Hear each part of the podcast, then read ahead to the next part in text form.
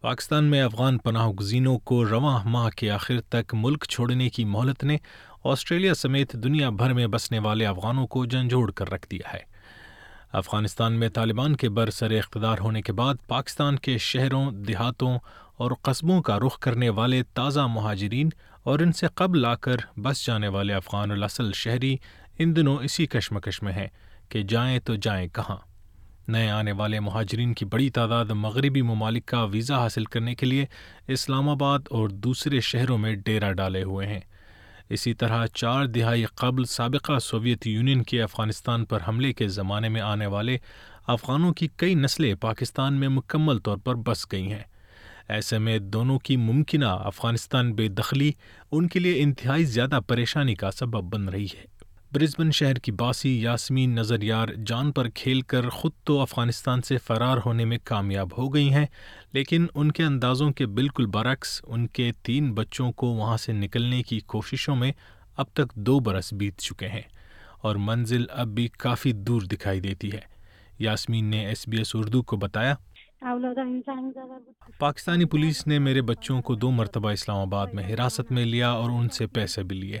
اب وہ جہاں قیام پذیر تھے، وہاں سے انہیں نکل جانے کو کہا جا رہا ہے اور دس یا پندرہ دن کے اندر اندر انہیں ملک چھوڑنے کی مہلت دی گئی ہے۔ وہ کہاں جائیں گے؟ یاسمین کے بقول ان کی دو بیٹیوں اور ایک بیٹے نے آسٹریلیا کے ویزے کے لیے درخواست جمع کروا رکھی ہے اور وہ بائیو میٹرک اندراج اور میڈیکل ٹیسٹ بھی کروا چکے ہیں۔ پاکستانی حکام کا دعویٰ ہے کہ ملک میں حالیہ دہشت گردانہ واقعات میں سے بیشتر میں افغان باشندوں کا ہاتھ تھا۔ اسی بنا پر انہیں ایک ماہ کے اندر اندر ملک بدری کا کہا گیا ہے۔ پاکستان کے نگراں وزیر داخلہ سرفراز بکٹی نے گزشتہ ہفتے ایک پریس کانفرنس میں ایک بار پھر افغان شہریوں کو پاکستان کی افراتفری کی صورتحال کا بنیادی سبب قرار دیا۔ بکٹی نے دعویٰ کیا اور کہا کہ اس سال کے آغاز سے اب تک چودہ افغان باشندے خودکش حملوں میں ملوث تھے۔ پاکستان کی عبور حکومت کے وزیر داخلہ نے اس اجلاس میں واضح کیا کہ غیر قانونی افغان تارکین وطن کے پاس اس سال یکم نومبر تک ملک چھوڑنے کا وقت ہے۔ بصورت دیگر انہیں جبری ملک بدری کا سامنا کرنا پڑے گا۔ کابل میں برسر اقتدار طالبان کی اسلامی امارت حکومت ان الزامات کو مسترد کرتی ہے۔ اور ان کی جانب سے مطالبہ کیا جا رہا ہے کہ ہر قسم کے مسائل کے لیے مذاکرات کی ضرورت ہے، نہ کہ مہاجرین پر ظلم و ستم ڈھانے کی۔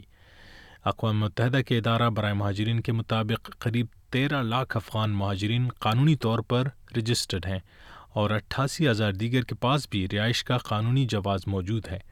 وزیر داخلہ بکٹی البتہ کہتے ہیں کہ سترہ لاکھ افغان مہاجرین غیر قانونی طور پر پاکستان میں مقیم ہیں۔ پاکستانی روزنامے ڈان نے اپنی ایک خبر میں لکھا ہے کہ تازہ اعلان کے بعد اسلام آباد میں افغانستان کے سفارت خانے نے پنجاب اور سندھ پولیس پر افغان مہاجرین کے خلاف بے رحمانہ آپریشن کا الزام لگایا اور کہا کہ پاکستانی پولیس بغیر جنس کی تفریق کیے خواتین اور بچوں کو بھی گرفتار کر رہی ہے۔ منگل کو ایکس سابقہ ٹویٹر پر پوسٹ کیے گئے ایک بیان میں افغانستان کے سفارت خانے نے کہا کہ گزشتہ دو ہفتوں میں ایک ہزار سے زیادہ افغانوں کو حراست میں لیا گیا ہے، جن میں سے نصف کو پاکستان میں رہنے کا قانونی حق حاصل تھا۔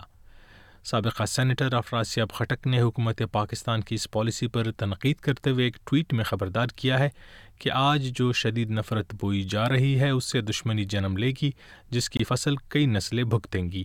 چونکہ فی الحال دنیا کی کسی بھی حکومت نے طالبان کی اسلامی عمارت کو افغانستان کی باضابطہ اور رسمی حکومت کے طور پر تسلیم نہیں کیا ہے، اسی لیے وہاں آسٹریلیا اور کسی بھی دوسرے مغربی ملک کا سفارت خانہ فعال نہیں ہے، جو ویزا کے عمل کو آگے بڑھا سکے، اسی لیے بیشتر افغان مہاجرین پاکستان کا رخ کر رہے ہیں۔ انہی میں آسٹریلیا کے برزبن شہر کی یاسمین نظریار کے بچے بھی شامل ہیں۔ انہوں نے ایس بی ایس اردو کو بتایا کہ پاکستان کی نسبت افغانستان میں ان کے بچوں بالخصوص بیٹیوں کی زندگی انتہائی خطرناک ہو سکتی ہے۔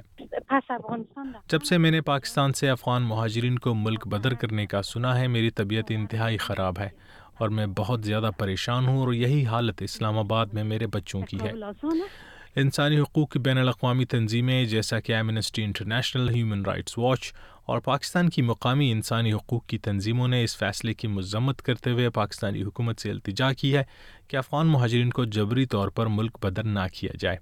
اقوام متحدہ کے ادارہ برائے مہاجرین U N H C R اور مہاجرت کے بین الاقوامی ادارے آئی او ایم نے ایک مشترکہ اعلامیہ میں کہا ہے کہ وہ مشکلات کے باوجود چار دہائیوں سے افغان شہریوں کے لیے پاکستان کی فراختلانہ مہمان نوازی کو سراہتے ہیں۔